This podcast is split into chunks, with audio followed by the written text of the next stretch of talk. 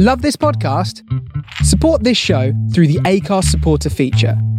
It's up to you how much you give, and there's no regular commitment. Just hit the link in the show description to support now.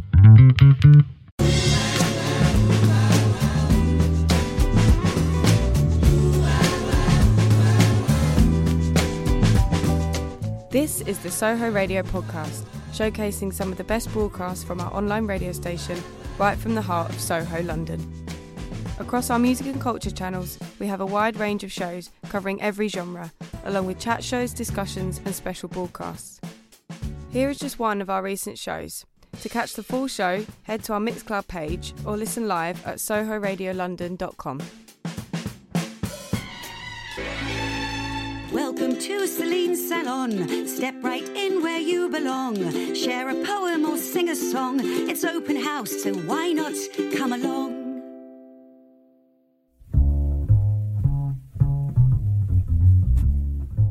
Hello, it's Celine Salon, our August show, and I am so happy uh, to be actually in Broadwick Street, Soho Radio. Very... quite glitzy. I feel like I'm in sort of like Soho, Hollywood. It's quite amazing, really. I feel very posh. Um, as you know, we have been doing it with my lovely uh, Gary Salter from our um, little recording room on Great Pulteney Street. And um, it's great that every all the other people on Soho Radio have kept up with doing shows from home and holding the torch for Soho Radio and, you know, giving people something to listen to and take their minds off what I consider a very odd time. So I'm quite relieved as a Soho resident um, to be out and about and seeing people. And it's Costa Dal Soho with the alfresco, yippee, clinking of glasses and chitter-chatter and everyone smiling, so hey-ho. So we have a lovely, lovely show. Um, we have... Mickey Beans. Good morning. Uh, hello. It is morning because it's like afternoon. Not yeah. Like me. That's a Soho thing. The other, morning. The other day I said good morning to my neighbour and I realised it was two o'clock in the afternoon. I was like... Yeah. Mm, okay. Anyway, we'll be talking to Mickey in a little bit. Um, and we also have Marie Prani. Prani, alors. Arrête. I've got a frog stuck in my throat. How are you, my darling? I'm really good. How are you? That's a very strange French accent, I have to say. We will be talking to Marie later. What an exciting interview. And we have Mark Wallinger. Hey, Mark, how are you doing? I'm good. How are you doing, Celine? Lovely to see you, yep, my yep, fellow yep. neighbour. Indeed. I look forward to talking to you a bit later. Okay, then. All right. Celine Salon, best radio show in Soho. Okay, so um, I was really sorry to hear the sad loss of superb, talented, ultimate singer Denise Johnson. Denise sang with bands including New Order, A Certain Ratio and Primal Scream. I'm dedicating today's show to her. So let's kick off with Moving On Up, Primal Scream, bring it on.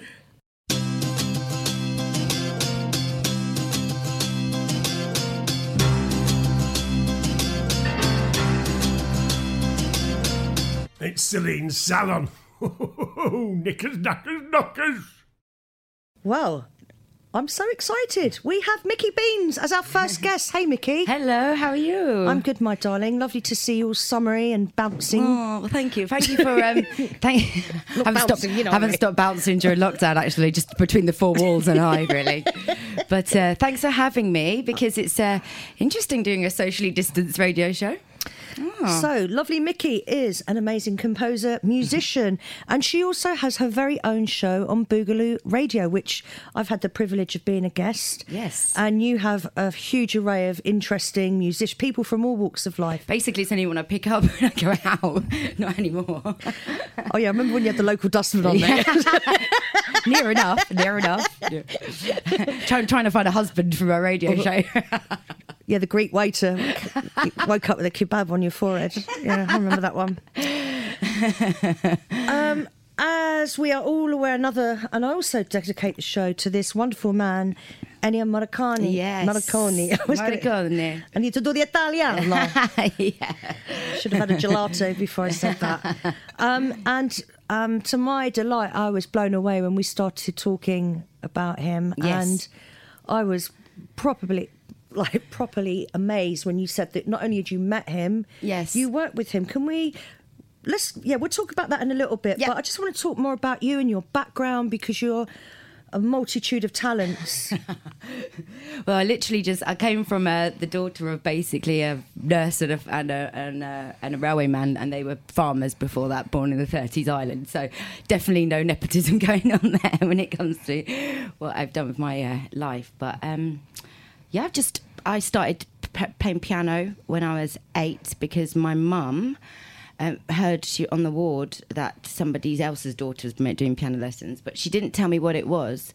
And she said, come round to this, I'm going to bring you to this house and you're going to be, are, are you going to be there for half an hour? And if you like it, then you can stay. If you don't like it, you can you can never go back again. And I was thinking, what the hell? So we went up this, this street and I rang the doorbell, and then this like Dame Vera Lynn woman, like real Cockney, like but hair perfectly set, like forties dress, you know, and really well done face, you know, and all you could tell the cream powder sort of thing. And then she was like, um, come on in, come on in. And I was thinking, what the hell's going on here? It's not like Irish dancing because it's, it's somebody's house. And I turned the corner and there was a piano. And my first, she started teaching me how to play ragtime, and wow. um, and I went for ten odd years, and I went before school. I even went. My mum was ill with cancer when I was younger, and my brother used to cycle me there before school so that I could still keep up doing my piano. And um, I did all my grades, and I loved going to see her. But um, her name was Joan Worth, and she was amazing. She was really cool. And, uh, I love those like old. I remember when I was little, I got went to a private ballet school for a little bit, and the. The woman who owned it was, her name was Biddy Pinchard. She came there, morning girls. And then my mum got me out of there when she caught her with a flask of whiskey, and she went, her oh. posh voice went, all right, sweetheart, get it. Well, the thing was, my mum thought she was a bit of an out. My mum thought she was a bit of like Miss Haggart, Haggart, Haggerton. Haggerton?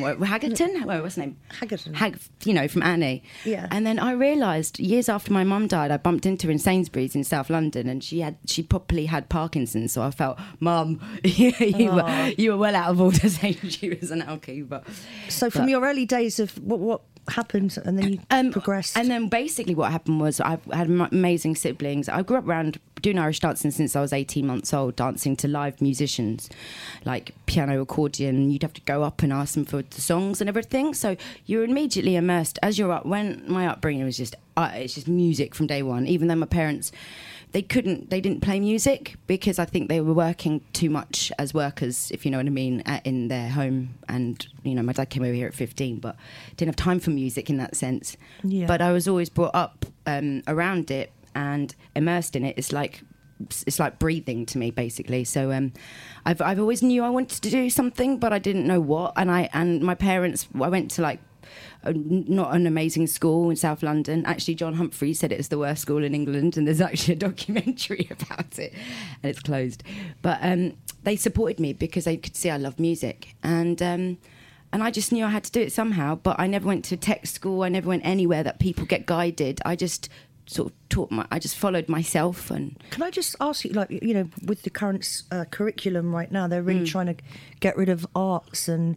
Man, but you know, I played the violin for eight years at school, and that's sort of what you just uh, expressed, like encouragement and helping. Yeah, we don't get that as much in in a state school, do we? Cool, no, and the thing was, my school had so limited resources, and I was ill the day that they allocated school instruments, and I got the bloody flute, and I wanted the drums, but uh, there was only like six six instruments to go around out of the whole of our year, basically. Yep. But um. I didn't know. I was just recently diagnosed with A D H D this year in January, and um, I've been waiting three years for a diagnosis. But I've been trying to make sense of why I was like amazing at school and why I was like grade A student at everything, sport, football, blah, blah, blah, music, everything without even trying. And like, I remember at school people used to say that. And I was talking to the psychologist and he said, your mum as a pediatrician, pediatric nurse, she probably she, she probably saw that in you, but facilitated your energy, um, and music was my focus. Well, I, and I, yeah, I think people are more aware of mental health problems well, or diagnosis. Why. Whereas, you know, if you think back in the seventies, no, or, exactly, or even earlier than that, there were kids that didn't even know what was wrong with, you know, which is quite scary, and they didn't have. Well, they could just give them medication, and the yeah. thing is, though, that's why with like um, yeah, what you're saying about state schools, yeah. um, if they don't have the resources, there are lots of kids that have that. I mean, there's probably loads more when I was going to school, but they just didn't have maybe the same kind of parents as I did, where they were just invested in making sure that I wasn't aware of being that, different, if you know what I mean, in that sense. I think art therapy is really important, yeah, and I think therapy, it, yeah. it's proven to work for any age group, from a kid to an elderly person. Anyway, um, moving on, to, you know, so, you you know, you left school. Yep. And, you know, you were obviously trained trained I, musician. Did you um, did you go on to music? I wasn't trained. No, I, I was trained only by going to Miss Worth. Okay, cool. Yeah. But I didn't go to any... I didn't know my parents. We didn't... I didn't grow up in an area where my parents were... We're not middle-class people where you'd be like, you could you go to this place because it would be really good to hone your skills here. It's like they didn't understand the concept of going to be a musician and studying it, if you know mm-hmm. what I mean. Um, so I, I joined King's College because um, I got in just at the, by the scrape of my teeth, but my mum had just passed away. I ended up doing psycholinguistics and ethnography because it was the only it was the only course that I could do in London, so I could move out and live in Russell Square, basically. Mm-hmm. Never really went, but um, I just followed my music. Made me I, I got a job in Camden Market, and then because I was like, that was where I thought that's where I need to be for music, if you know what I mean. Yeah. And then lo and behold, like my first day working there, I went to the Good Mixer afterwards, and then this guy was like, he's he's older than me, boo, but he's about ten years older than me. He was big, strong Birmingham accent, and he goes like, somebody says you played the keyboards, got rehearsal tomorrow. And I just went went there and uh joined that band, and then from that band I got asked to play another band, Ali Love, which was signed by Sony. And then as that sort of disbanded, um, LaRue came along and asked if um, you know I uh, um, I could play. So it's kind of just um, meandering through life, really, and I just t- following where I knew I wanted to be to do music. And you've been with LaRue for a lot, yeah, yeah, for about t- uh, t- eleven years now, I think it is, but. Um, But the, but the current situation with like coronavirus and everything, obviously it's changing um, yeah. how things are, and um, you know, it does make you think about other possibilities with music, like whether I'd, it's whether we will be able to go out gigging and touring. Like the U S tour was just cancelled, but like, can you actually do that physically? With like yeah. you know, Frank Turner played Clapham Grand last night, I think it was, to two hundred people, where it's usually a two thousand five hundred so like capacity. Cabaret seating and all of that kind of thing. Which I like, but yeah. you can't have overheads, you can't no. pay in, you know, survive. It's such, even just the building alone. But um, yeah. anyway, let's go on to Mister Morricone. Morricone. Come on, spill the beans, Miss Beansy. Well, basically, he ice-wiped her right, and so did he. No, no, joking. And it was a match made in heaven. No, um... Um, an ex of mine was um, filming in Rome um, with Giuseppe Tornatore, who is the uh, director of the wonderful Cinema Paradiso.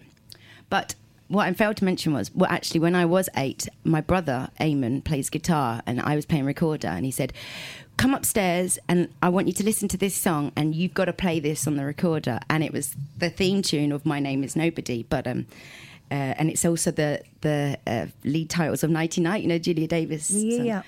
And...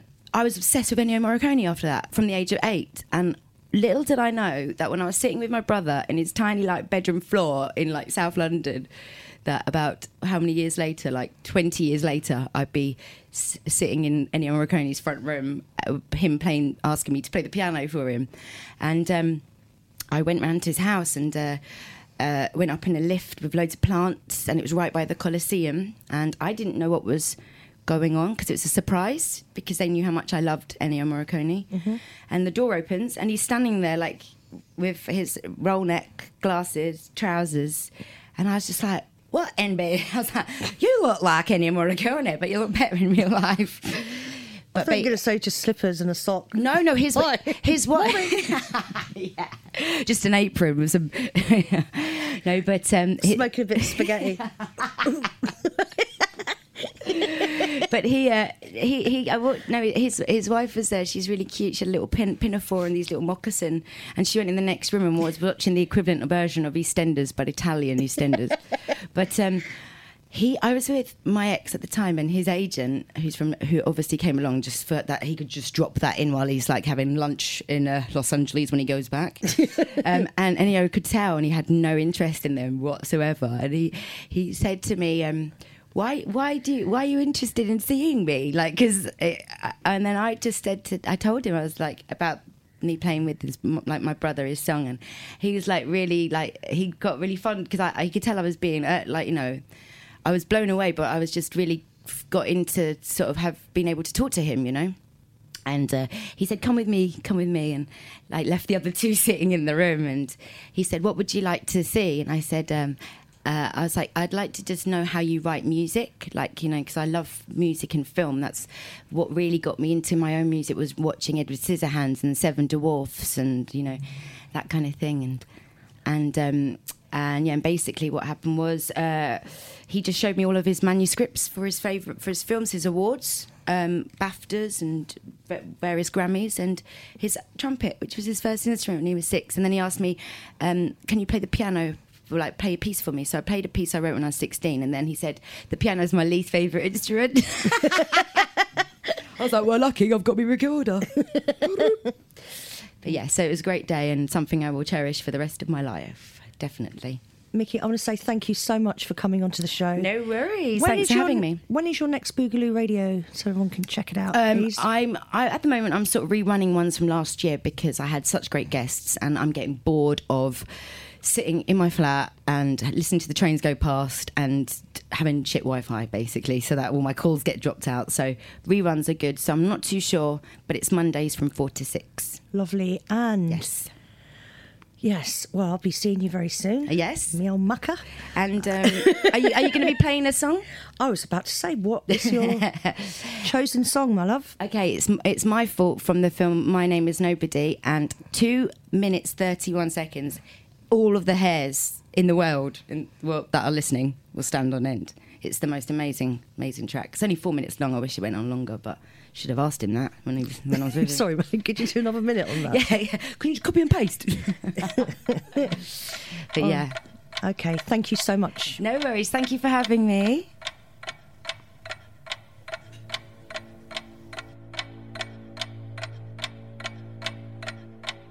Voilà, c'est le Celine de Salon, une émission de poésie. So in all of the weirdness of the last few months, and Soho almost like a spaghetti movie, minus the cowboys and the saloons, but windy streets and tumbleweed, I ventured over to Golden Square, and to my delight, I was face to face with the lockdown worm.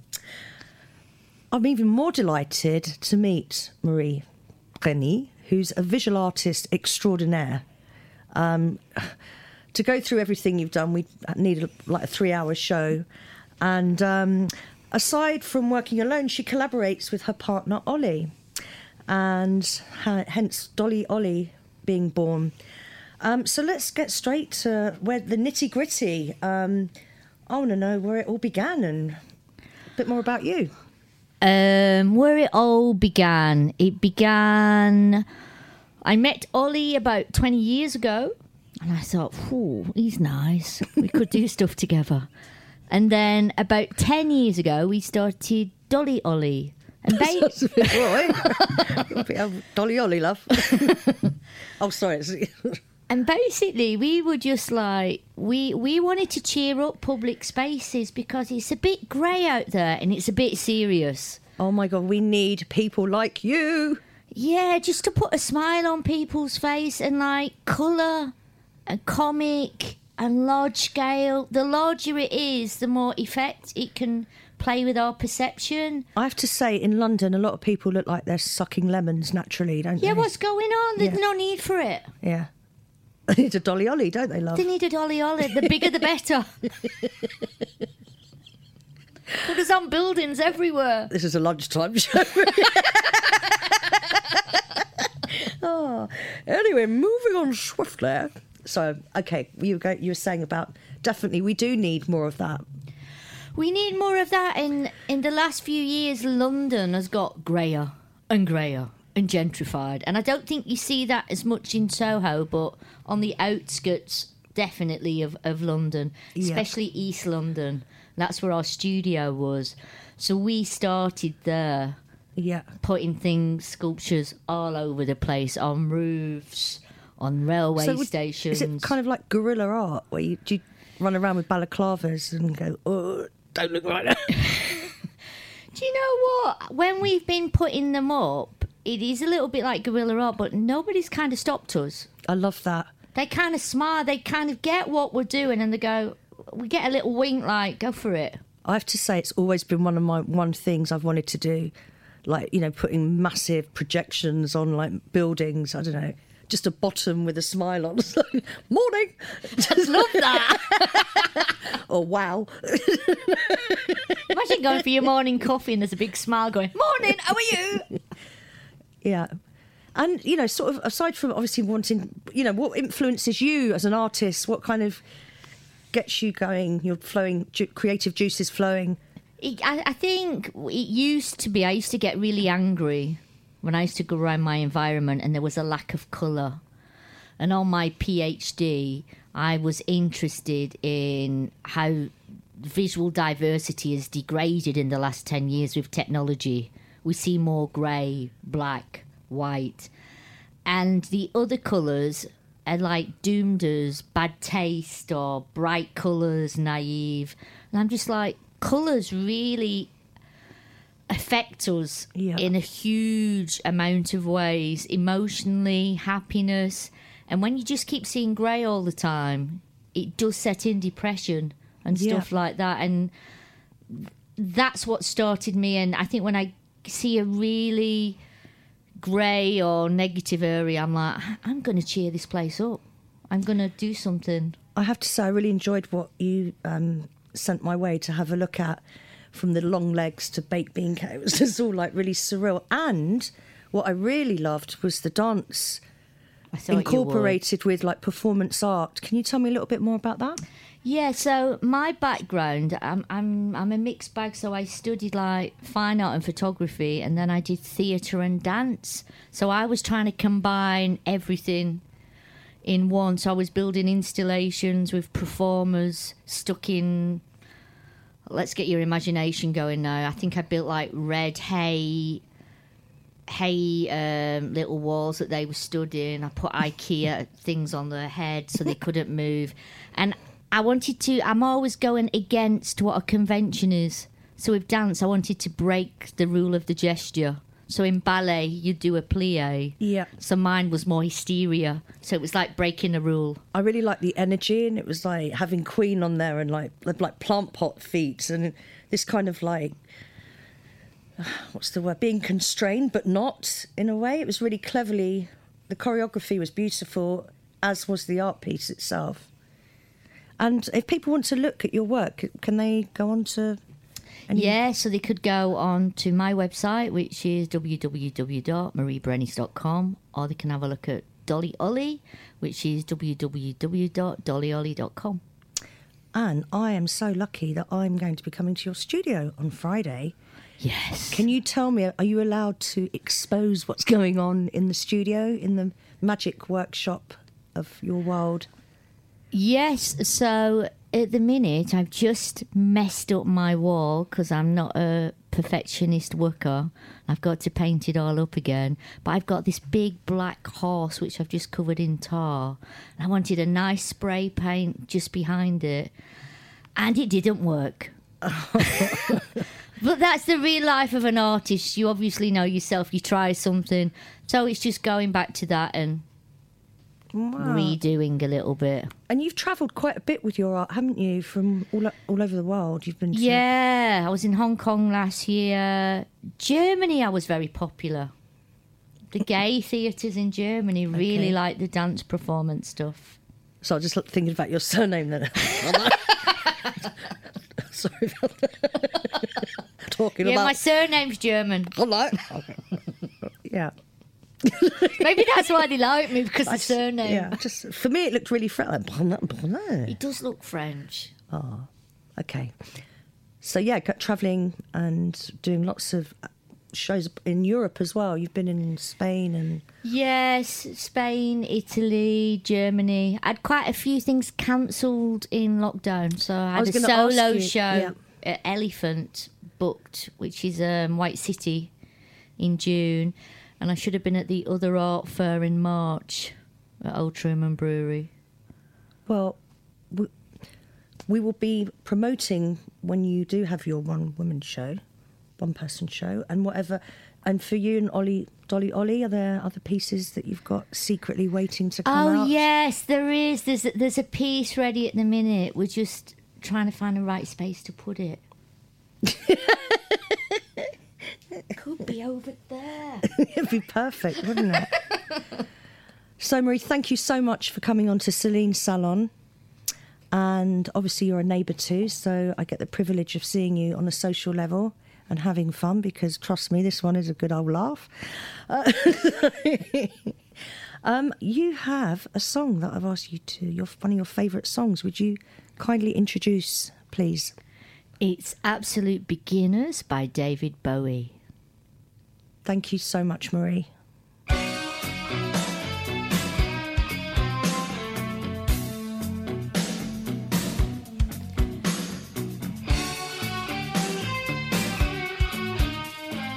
Hello, good morning, good afternoon. It's Celine Salon. Art it is today. We've had some uh, lovely guests so far, and I'm so excited to welcome onto the show Mark Wallinger. I was going to about to say, is it Wallinger? Wallinger? You know, I was like, is it's it Bowie? But, yeah, yeah, yeah. Well, thank you. Yeah. To be careful these days. Yeah, people yeah, like, yeah. I'm not my bloody man, I'll have you now. So, um, yeah, it's, it's a very art-based show, and I think during lockdown, it was quite interesting um, to see how many people that aren't necessarily artists were doing like online art drawing classes, writing. It became quite a creative hub, which I found quite interesting. And I'm not here because we know the amount of lovely work you've done, and I don't want to be the same into you like, oh, you did yeah, the fourth yeah, plume. Yeah, yeah, yeah. We know you've got a marvellous Oops. C V, whatever. Yeah, yeah. Headbutt the microphone. Um, but I was really, really interested and curious as it, uh, for you as an artist who um, paints and um, does sculpture in the eyes of walking around and also being a Soho resident. Um, yeah. It was, not- well, it was extraordinary. Um, I mean, I think the contrast in Soho was probably more extreme than, than other parts of, of London, you know. So... So the quiet and the, you know, what the hell happened, you know, that was kind of unnerving for a couple of weeks. But then it did give you a kind of freedom. You know, everyone was literally and metaphorically at, at arm's length. Uh, one was allowed out for exercise and that, and, and that became precious. And then I think, yeah, I think there was an outburst of creativity. I mean, I think everyone was thrown back on their own devices and uh, looked into themselves a bit more and, and found things to do and a different way of, of, of being for those those weeks and months. I mean, it was quite a precious time in in, in a way, you know. Yeah, um, I remember you saying to me, I've I really I enjoyed lockdown because yeah, I mean, I was just talking those... to Mickey, and, and I think it was, um, you know, there's a lot of Uh, noise professionally, socially, uh, and everything that was, you know, abstracted out of uh, life, and and you kind of lived for the moment. It was, the, the, the, you know, as we remember, the weather was extraordinarily beautiful throughout, and so, and I think probably uh, out of fearing, thinking too much about the future and this strange, awful new world, mm-hmm. people had to kind of live in the moment more, and I think that was quite uh, that was quite interesting. And then, and then I kind of so I've been going my walks. You know, some, some uh, Saint James's Park was really unbelievable. All the, the yeah, birds and the creatures were so tame. You know, we I had mean, that, I, yeah. yeah, I was sat on a bench one day, and there was a squirrel coming towards me from some way off. But I sort of knew he'd end up jumping up onto my lap, and he did. You know. And I touched his nose, and I was thinking, well, this is weird. It's like, you know. That's like something out of a fairy tale. It, is, it was a bit, you know. Beatrix uh, Potter. Yeah, yeah, yeah. And then... Um... Well, it was not Beatrix Pothead. You won't... Perhaps more so, yeah, yeah. And uh, yeah. and then one, I think it was Easter, yeah, it was Easter Sunday. Uh, uh, Laura, my partner, and I would we'd walk down to Trafalgar Square, and virtually no people, no traffic, and...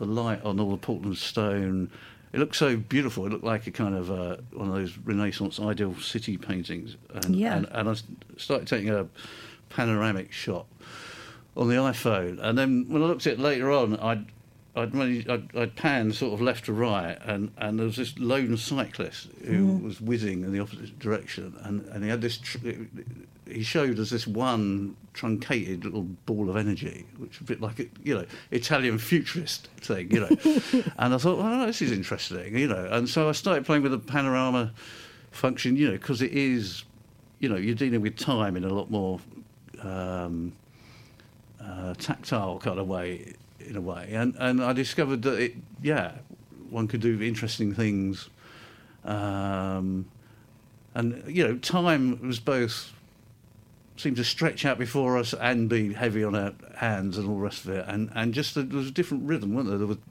some pe- pedestrians, there were a lot more cyclists, and then this regular procession of largely empty buses, you know, and and and so there's something about all that that I, I found myself trying to capture a bit, just going around taking photographs. Yeah, I, yeah. I had a few nights on in Trafalgar Square just after sunset, and some it was like being in a painting. Yeah, and you could really look at Nelson's Column and the detail of buildings. And yeah, I found myself up. just staring at you know because we're sort of in traffic most of the time, aren't we? During, yeah. during a day, and we know how to kind of. Um, You know, all those cliches about people stopping at the top of the escalator, they're obviously out of town, there's all that kind of thing. But but even I became rather fascinated with Oxford Street because it served no function whatsoever, and it became a little bit of a sort of playground. And I remember one day walking along, and I actually did a kind of double take because the road dips and then climbs past Selfridges going west. oh, and, yeah. and, and I'd never noticed that before because you generally just head down. The whole topography of London just becomes. I noticed it when I was sat on my bike. It was like, whoa, yeah, yeah, exactly. yeah. yeah, yeah, and things like yeah. that. So it, it was a bit like being, uh, just examining, yeah, your habitat, really, yeah, yeah, in a different way, yeah. And I think now even, uh, in a way, I'm glad it's slowly coming back. It's not like, yeah, the chaos might, yeah. And I think there's that thing, you know, it takes three months to change a person's, like, you know, and, That th- and it, it has changed people. It has. You know, people has. I've seen, uh, you know, the, yeah. Oh, as you're fully aware, Soho has become like Costa Soho, Costa Dal. Yeah, yeah. And it's, it's you know, that, vi- but again, it's still that, you know. Yeah, I felt really bit, kind of edgy of people, that first weekend, but yeah. I'm, I'm getting getting into that now. I mean, it's. Yes. It's still kind of like you turn. You turn a corner, tables and chairs everywhere. It's just like, well, yeah, it is. Where am I? Yeah, yeah, yeah. And out of curiosity, within the, the lockdown, is there any inspirations for other pieces of work that might come out of this? When I say the word sculpture. Yeah, kind of. I mean, I kind of, I, you know, I did works for various, uh, you know, a couple of auctions and some, something for... Uh, an N H S respite room and things like that, and, and actually so it pushed me to actually making things that uh, probably wouldn't have happened otherwise, and I started making these plasticine paintings or revisiting something that had just been lying around for you know eight, eight years and, and um, yeah and so that's been quite quite exciting, so I'm, I feel like um, it's a bit like I'm having a residency in my own city, you know. So, so it, it it's estranged, but it's kind of free at the same time. Yeah, yeah. yeah. Well, I have to say, I really, it's. I think it's Art Journal. I saw your photographs in.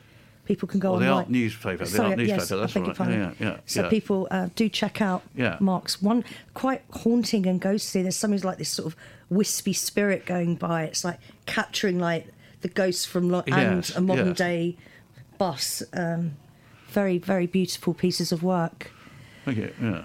And yeah, as a fellow resident, you know, you, you love Soho. Yes, yeah. What, what, where are your favourite haunts? I know Bar Italia is one. Bar Italia, yeah, yeah. No, I, I, I, well, I used to be there pretty much every morning for uh, my coffee and bacon roll. Um, uh, I'm, I suppose I'm clubbed up a bit, sort of Soho, Groucho's, uh, Quo Vadis. Yeah. The Academy I haven't been to for a very long time, but um, uh, which will be reopening in September. Oh, that's good. That's so good. You can pop up and say hello okay. to me, can't okay, you? Okay, I can. I can. Yeah. um, I'm very fond of Jeremy's cooking at Quo Vadis. I love yeah, Jeremy yeah, Lee. Yeah, is a, yeah, he's yeah, yeah. see, food for me is art, and yes, he's a yes, yeah, yeah, um, and yeah, various. Actually, I've heard Jeremy Lee's got a show on Soho Radio now. Oh, has he? Yeah. Is that right? I'm just asking this. Oh, okay. All right, right. So, I'll Mark, check it out, yeah. I want to say thank you so much for popping in and saying thank hello. You. And I can't wait to see what you do. I love your work. I think you're bloody brilliant, if you don't mind saying so. And I've asked you to choose one of your favourite songs. Yeah, I chose this because... Um, actually, Claire from this station uh, was talking about Bateman Buildings, or somewhere around there was...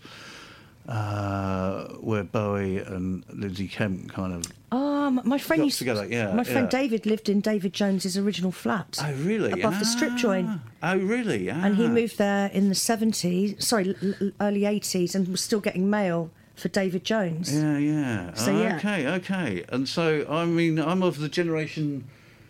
I mean, even the cover of like um, Ziggy Stardust, I know it's Head and Street, but I was just thinking it was, it was Soho. But but so that Soho connection, and just because uh, David Bowie held the promise of something uh, more interesting and perhaps exotic in, in life, and and I just remember that song. I used to take my radio cassette player to school, and uh, I remember playing that in the playground when I was about thirteen or something. And, and just like, wow, this is, yeah, extraordinary, yeah. So, yeah, so this is David Bowie and Life on Mars. Thank you, Mark. Okay, thank you. Cheers. It's a god-awful small affair to the girl with the mousy hair, but her mummy is yelling no, and her daddy has told her to go. Bienvenue au salon de Celine. Oh no, it's time to go. What a wonderful show. Um, uh, thank you so much, Mickey. No. It's such a pleasure to have you on. No, really, uh, really enjoyed coming in. Nice uh, studio, new studio in Soho. Thank you, my love. Thank you. Take care. Thank you, Marie. Thank you for coming on to the show. Thank you, Celine. I loved it. Thank it's you. So lovely to hear about your work and what inspires you. And everybody, watch this space or every space and look out for some really wonderful, obscure, colourful, cheerful sculptures. And Mark, thank you for coming on to Celine Salon. Thank you, well, Celine. It's been thank a you. pleasure to it's chat been with a pleasure you. To be here. Yeah, yeah. And look out for Mark's new works, because they're going to be fabulous. OK, cheers, okay. Mark. Thank you. Cheers. Celine Salon. So normally on Celine Salon, we have a historical character that we dedicate to literature. But today I am totally dedicating uh, Denise Johnson's soulful vocals, who is a proper Manchester girl, who worked with everybody from Primal Scream to New Order to the Charlatans. Um, the list goes on and on and on and on. But um, I just want to say this lady has always made my day on the dance floor. From the nineties to the wherever you go, you cannot help but be uplifted by her beautiful, beautiful voice. So here we go. Praise me like you should. And I'm praising you, Denise. Primal Scream, go eat your heart out.